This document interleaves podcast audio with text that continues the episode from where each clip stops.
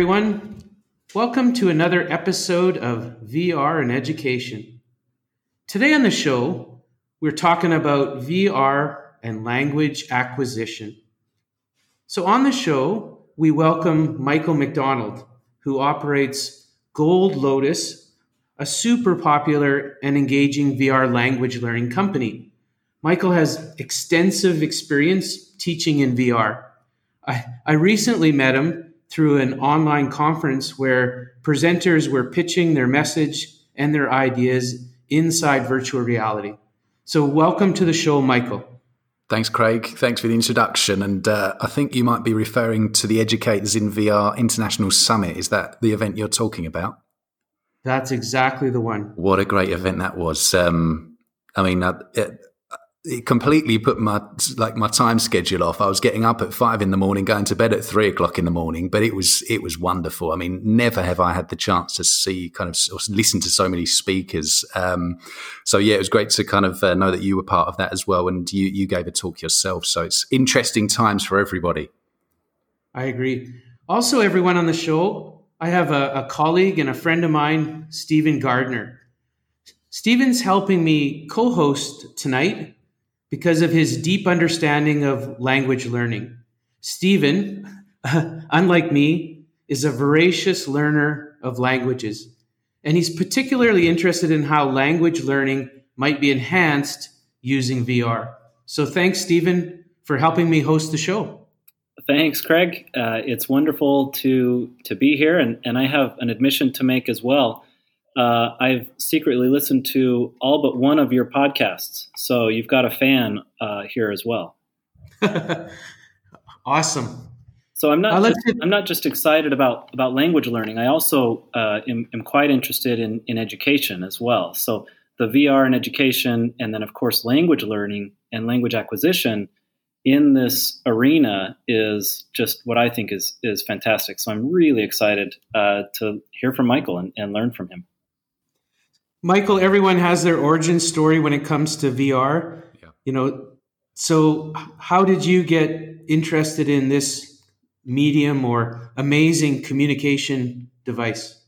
Yeah, I mean, um, you're right. Many people have that kind of maybe turning point in their lives where they've uh, been given a VR headset by somebody, maybe a family member or something like that, or walking through a shopping center and they've tried it and, and they've just been blown away by the by the the, the graphics, the intensity, the, the, vivid nature of the experience. But mine really was not from any of those. Uh, I didn't shoot any zombies, and I didn't tour, tour, the world in something of like a Google Earth equivalent. But I, I certainly um, was drawn to it through looking for solutions to problems. Um, I mean, as you said yourself at the introduction, and um, Stephen himself, we can uh, listen more about his experiences. But um, learning language is teaching foreign languages, you're, you're constantly going through reflection, certainly wearing both of those hats of well, what can I do to improve the way that I teach languages? And, and also, how can I help myself in learning a foreign language? It's uh, foreign language. So for me, it was more about, well, I need solutions to these problems because I can't always go to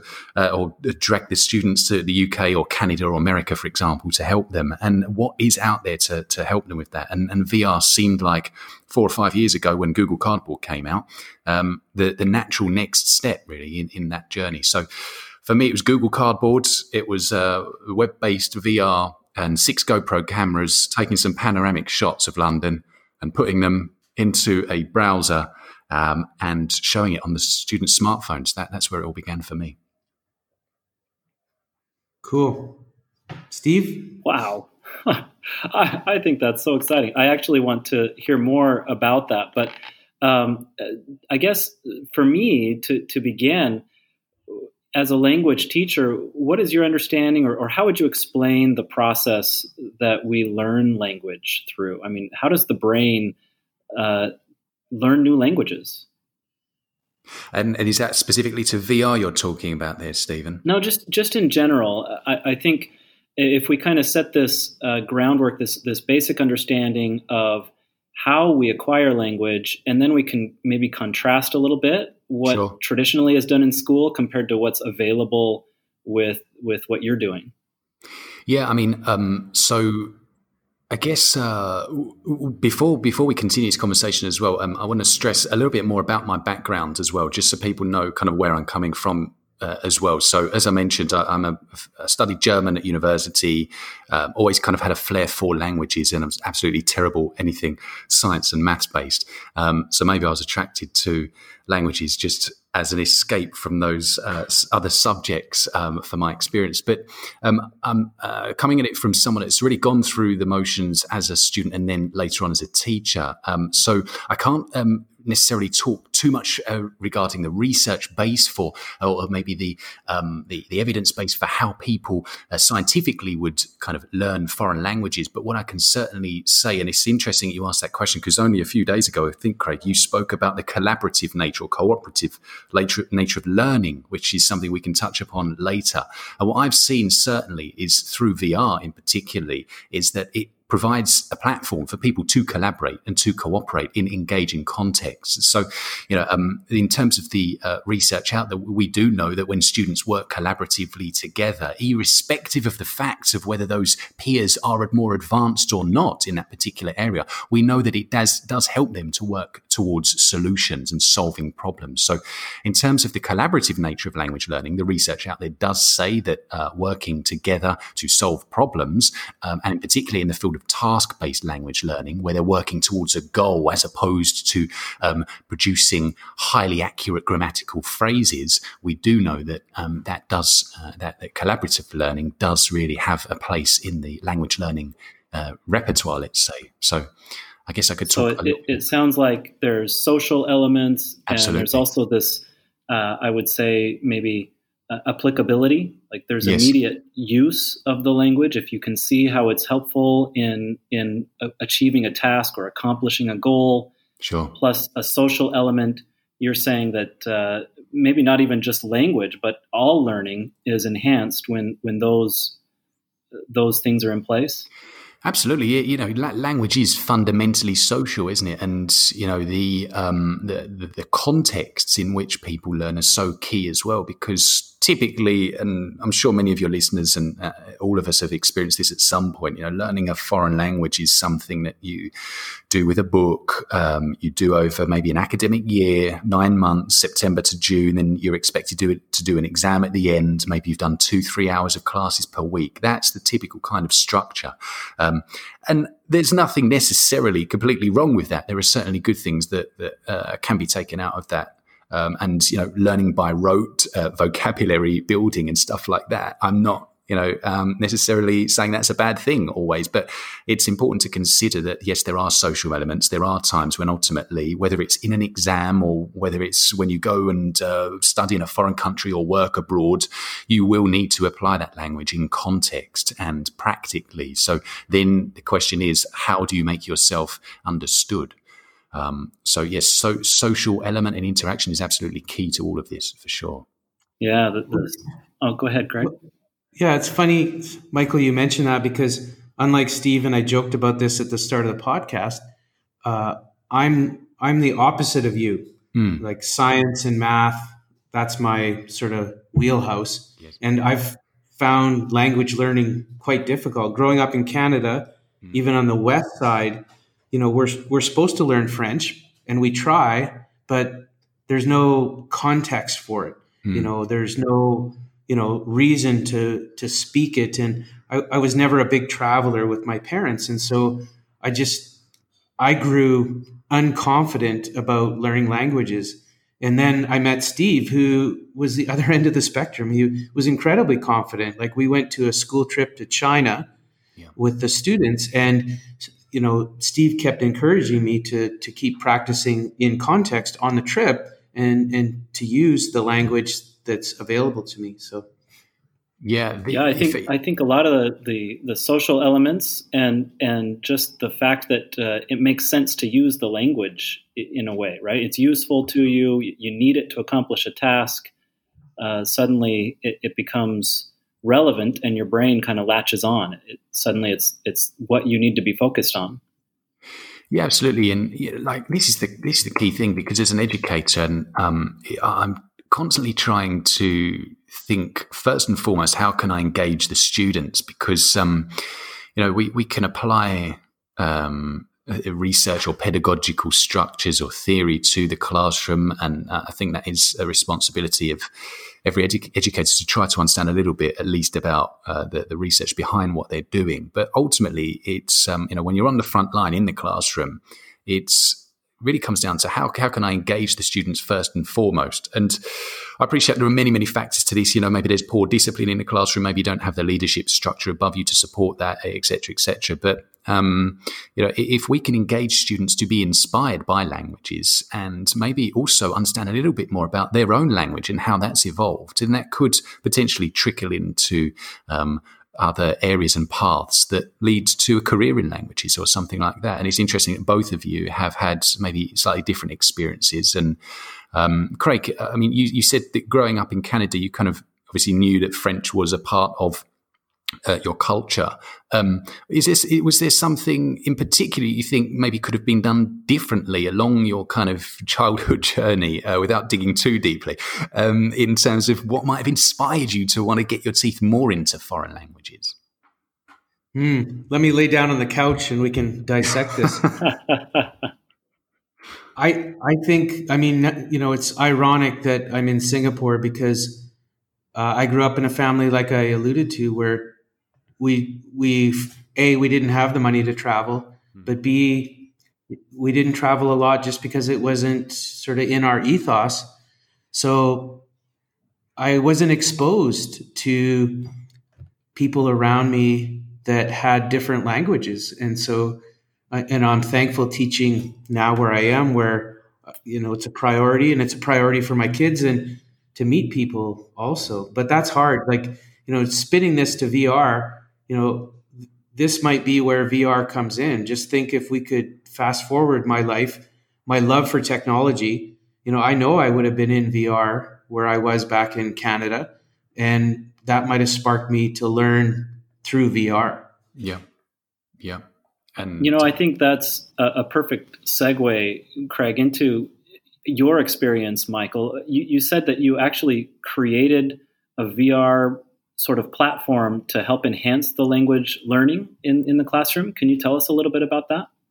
Yeah, so you, you took um, GoPros and and just did it yourself. I yeah, I mean, we're, we're, going back probably four, maybe five years or so ago now, and it's again, it's all about the the the I don't know the creative streak I've got. I'm trying to kind of think out the box often about how to apply new methodologies to the way students learn. Because you, let's be honest, as a language teacher, if you're working in Italy, France, Germany, or something, and, you, are teaching English, you know that the students aren't really going to be spending that much time outside of your class uh, kind of getting so immersed in um, in the foreign language that they're studying. So there's this kind of elephant in the room. Often, I think within language teaching or foreign language teaching, that uh, you know that people ultimately know that it's a real uphill battle. So again, that's kind of the the um, the, the, reasoning as to why I then went out and bought six GoPro cameras, borrowed some money off my dad, and promised him I'd pay him back, and I, have um, just to get that on record. And the uh, and with an Oyster card on the bus, jumping around to different locations in London, going to people's shops, asking if I can take panoramic photos of uh, of their you know daily situations, their lives, um, stitch them together. Those photographs in I think it was called krpano, and um, learned some coding, and then on a web browser, just uh, or kind of on my website, just uh, hosting the images on there and putting some hotspots interactive on there. So on your desktop or on your phone, you could click the number and you could hear the pronunciation of a particular uh, vocabulary item in that context. For example, as a homeopathy store, and they were learning about uh, various uh, words in that environment. And then they could also press the uh, headset icon on the browser on their phone turn it to landscape view, stereoscopic, put that in the Google Cardboard or similar headset, and, and away they were. And they could have this guided tour of that place. So it was it was simple, you know, but it, it, seemed to be effective, and the students really kind of again we come back to that word inspired, uh, stimulated, engaged by something a little bit different other than the two D content that they're traditionally used to using in the textbooks. So that's how it all began. It just feels more immersive, more yeah. Uh, there's more context. Absolutely, and you know it, it provides and this is the thing, like when we we can, I guess, come months later, but the, the evolution of the hardware since that time has just been astronomical. I mean, it's unbelievable. You know, it's not too far from my arm now. I've got two Oculus Goes and an Oculus Quest. I'm very fortunate to be able to have those because I appreciate that, despite the falling costs for people like us, um, you know, for most of the world, they, those are still very, very expensive. So that's another challenge to try to overcome. But um, yeah, the the immersion factor is exciting. It is engaging, and it's not. I'm not saying that you need to have this uh, technology for a 60 minute lesson. It is something just to give them a quick taste, something different, something new. Jump out of VR and then get the conversation going. What did you see? What would you do differently, etc. So it's it's a stimulus, something more engaging in that sense. Wow. So Michael, Steve, and I in our talks have explored a few VR language learning apps, and one that uh, Steve actually sort of presented to me because I was the one sort of managing all the VR headsets at the school was was Mondly. Yeah. You know, besides that one, or let, us talk a bit about, I guess, commercial VR apps out there. Yeah. Um, are you, if you're familiar with Mondly, what, what are some of its benefits? And then the second question is, besides that, what else would you recommend to a teacher who might be listening to this that is uh, trying to get into commercial apps and VR? Yeah, I mean, um, so I have tried Mondly. It was, it was, a while ago now, and I think since then they've branched out. And correct me if I'm wrong, to more than thirty odd languages, maybe maybe a few more. So um, uh, yeah, um, so you've got Mondly, you've got uh, other ones like uh, Play to Speak as well. That's Play number two and then Speak, which has um, these kind of gamified experiences as well, uh, AI driven characters. I think they possibly are integrating voice recognition tools within those experiences as well to take the learners on a, an engaging journey. Um, I think both of those, um, and again, maybe they've uh, particularly Mondly have evolved uh, a bit more or refined since I last tried them, but they they seemed um, quite. Uh, and I don't want this to come across uh, wrong, but uh, maybe cartoonish. You know, is that kind of very much gamified, uh, animated environments. Um, uh, I, I, didn't feel. I don't feel sometimes with the applications that they feel so realistic. Um, but then does it need to be? You know and that's the thing. This is new technology. Maybe uh, you know it, there's there's not one app that i think is going to be that killer app which is going to and i don't think it's going to be the case anyway for the next decades or, or forever. There's not going to be that one app particularly for language learning which is going to tick all of those boxes to tick the reading the writing the listening the speaking you know the engagement factor the preparation for the exams the job interview the studying abroad. This is going to be impossible. Um, so these apps absolutely do have a place if they inspire great. If they can uh, inspire to learn other languages, then that's wonderful as well. But um, so commercial apps, Mondly, as you said, Play to Speak. Um, trying to think of some others out there. There's also Virtual Speech. I think they are uh, creating courses, if I remember rightly. Again, yes, for job interview training and some other things. So. Um, that is cutting across other areas as well, not just specifically language learning, but actually making sure that you apply the language to a very particular context, like getting a job as well. So that's an interesting direction we're seeing things evolving as well. You know, you, one thing that struck me when you spoke was uh, the idea of the pressure of getting kids ready for exams, because I get that too. So I, I do some consulting work with schools, and and you know, one district that speaks out to me was a district in the United States, and they wanted me to talk to them about VR, and they wanted to implement VR, but the question was, do you have research, or can you prove to me that if we buy VR, our exam scores are going to go up? Do you have that pressure with your company? Is that is that a real pressure with the clients that you work with? It is. Um, strangely enough, the first question is, well, how can we get the headsets uh, because or the, the hardware because it, that that is another barrier, and actually um, that that concerns me a little bit because um, you, you uh, what I'm seeing is that there's such an excitement when you walk into a school and they demonstrate the technology. They're like, wow, okay, we can we can see that this has huge potential. Um, and I'm not necessarily referring to one particular app here. You know, I'm talking about showing them a smorgasbord, a variety of applications that could fit into their curriculum. But obviously, I am coming at it from a language learning angle as well. But um, they're, they're, it's slightly concerning because I, I, don't always think the schools necessarily, from what I'm seeing, are thinking that far ahead. Um, I think they're they're trying they're thinking about engaging the students, yes, which is great, but it's nice to know that there are some schools out there that are, you know, concretely trying to think, okay, well, how will we uh, integrate this fully into the curriculum? How will we justify to the parents after nine months of them using tools in VR that there has been a measurable benefit in the students' learning or achievement? So, um, you know, I, I can't really fully answer that question at the moment. But the fact is, as I said before, with the commercial apps, there's nothing out there at the moment which is maybe fully aligned to a full textbook. I've not seen that, for example. That would be interesting to see. One of the big exams in the world, like the IELTS examination, which people need to study in order to get to university, for example, in uh, in the UK or abroad. They, uh, I don't know if there's a, an app out there which is aligned to a course book, but but that that would be hmm. wonderful. Well, it's it's funny, and Steve knows my answer to this. My answer usually quickly is VR isn't to get kids ready for tests. Mm. VR has a, a, bigger purpose, and that is, you know, big ideas, conceptual understanding, etc. You mean like real learning? exactly. Yeah. God forbid. No, the yeah the, the the real learning. I mean that that's that's that ultimately is if this is going to be a, a viable medium through which to educate the students and um, maybe it isn't. You know, that, that's the thing as well. Like, I'm sorry if I'm kind of segueing too into too many different directions, but it all kind of funnels into this point of okay, well, we we we know that VR seems to be working at this point. Um, I've not yet integrated it fully within a curriculum over a year or two academic years to really see those benefits because the technology is so new. However, maybe we might get to that point and realize that actually it doesn't really work in a particular context. However, from the stimulation factor, the engagement, it has measurable benefits there. So we're, we're all very much on this learning curve. Um, and, uh, you know, the schools, I think if they can find the budgets to buy even three, four, five headsets, get the students working together as, as I'm trying to get them doing out here in Italy.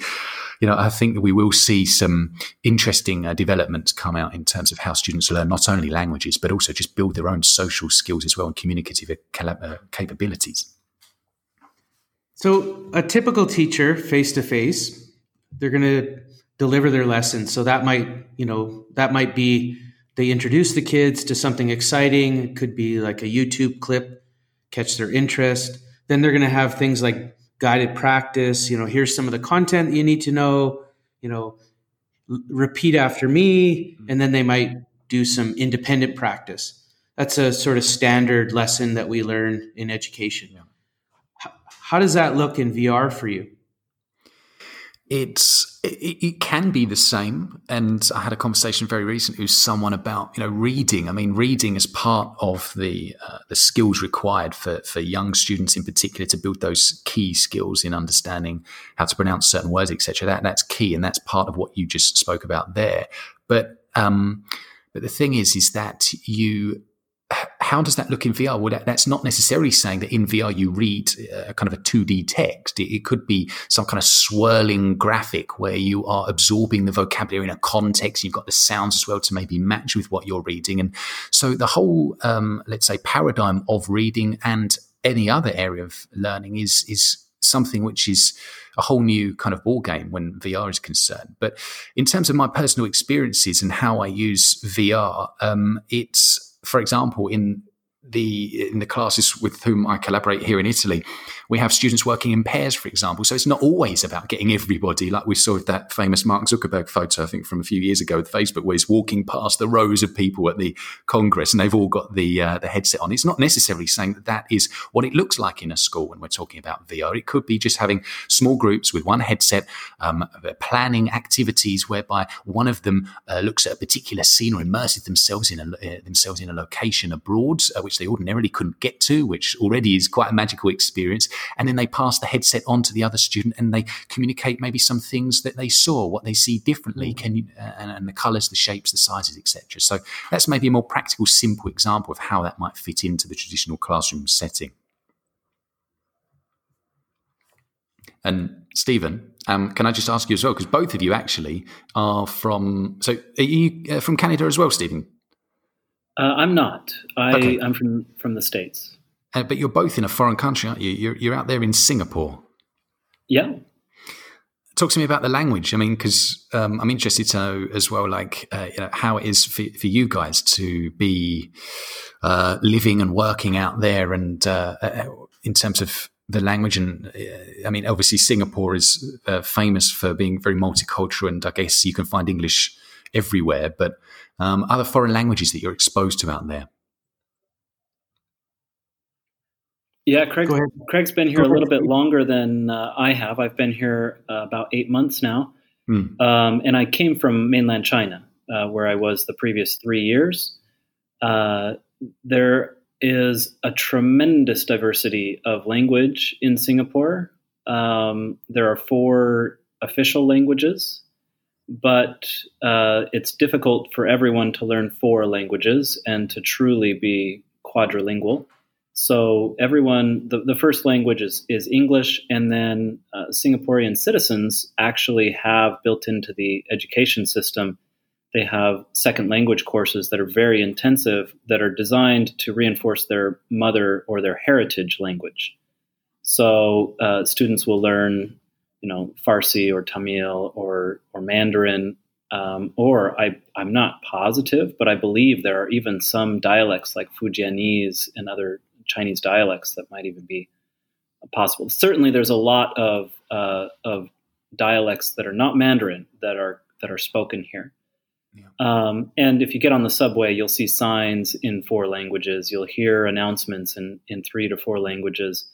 Uh, but everyone everyone communicates in English, uh, and then you know, like like many places, if you decide to create a environment for yourself, you can create context that that is that does support language learning.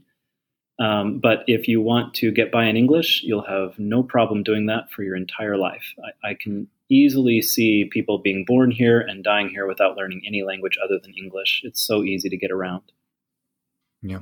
And it, it's that context there, the, the C word, which is so fundamental as well, because we spoke at the top of the program about what are the problems, and that was kind of my motivating factor for experimenting with this technology. But but when we talk about context as well, which is so key for for a language learner, it's, it's very very difficult when you're in a classroom halfway around the world uh, learning a language that is spoken thousands of miles away uh, in the streets, and you don't get that exposure to to bring students closer to the world and when you might use particular expressions or grammatical items or vocabulary etc so uh, the, the, the virtual reality experience is out there and they don't necessarily need to be these commercial apps. Um, there are no excuses. You know, if people are saying, well, that doesn't really answer my uh, kind of questions from a learning perspective, well, there are millions out there, not, not millions, I'm exaggerating, but there are thousands of apps out there which can certainly immerse students in different contexts. And one of the examples that I've been using recently or last year and a half or so is Rumii, uh, Engage as well, and you've got Mozilla Hubs. These are platforms that people can jump into in VR in real time, remotely, and uh, construct the world that they want around them. So for a teacher, that offers huge potential to have a, a, shop, a cafe, a bar, a restaurant, for example, a train station, and get the students jumping on a London Underground train or entering a cafe and beginning to understand a bit more about the language you would use in that context, uh, but without the pressure of actually being there, which is obviously and commonly one of the the big goal, uh, the big problems that people have, the fear, the anxiety of not being able to order that Coca Cola or that train ticket, um, and you'll end up in a far flung town that you never expected to go to. So uh, yeah, that that context is is a key point there. You're you're absolutely right. Well, Steve talked about this too. You know, when him and I, uh, the other backstory with Steve was uh, he was a missionary who had to travel to different countries, and uh, he, he basically was plopped into a country, mm-hmm. and it was up to him to learn that language. And he said repetition situational repetition repetition sorry was so important. He'd have a conversation with someone and then he would have it again with a different person. So steve can you talk about that and how vr is so amazing that way? Well uh, yeah i'm i'm i'm fascinated about uh, what you're what you're saying about rumii uh, and the potential for this because my experience in learning language you know children uh, I, I, think children and adults, again, like you, I don't have the uh, research background, but a lot of personal experience and, and a fair amount of, of reading in the field it seems like there are a lot more that children and adults have in common as far as language acquisition is concerned than than otherwise. And, and adults uh, are probably faster language learners than children. It's just that we don't stay committed to it. Uh, we don't stay engaged with it. So if you watch a child um, and and you watch how they develop, they'll they'll make mistakes all the time, but they depend on that word that communication tool to get what they want, and then they continue absorb uh, observing, they continue learning, they continue developing their their language over time, and and they continue to receive constant positive reinforcement for their development. They're never uh, embarrassed that they can't remember the word that they were just using yesterday, the last time they practiced this, right? They, they, they'll do it 20 times or 100 times over and over again. And when I was um, a missionary, I would start the same conversation over and over and over again with adults and had a very similar experience to, to children. I never had to worry about uh, you know, finding the same partner and pretending to role play. Hmm. And then I can't remember that word, I can't remember that phrase, and then feeling like I'm stupid or whatever else. There was none of that because this is a new audience, right? I've got a new person in front of me. And that new person is engaging me in the same conversation that I just practiced an hour ago or yesterday. And so I can build on what I had been practicing.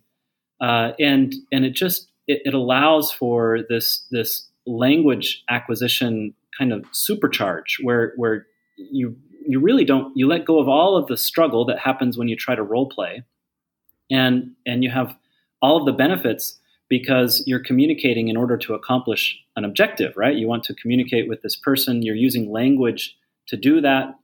And uh, as i as i think through the potential applications within vr wouldn't it be amazing if I could switch avatars or I could switch people and, and redo this experience or even use the same avatar, but I don't feel uh, embarrassed that I'm, I'm working with the same adult over and over again, repeating the same phrases. Now I can continue doing that, knowing that I'm getting more and more confident every time I re-engage in this uh, in this kind of role play, but do it virtually, so there's there's no risk involved.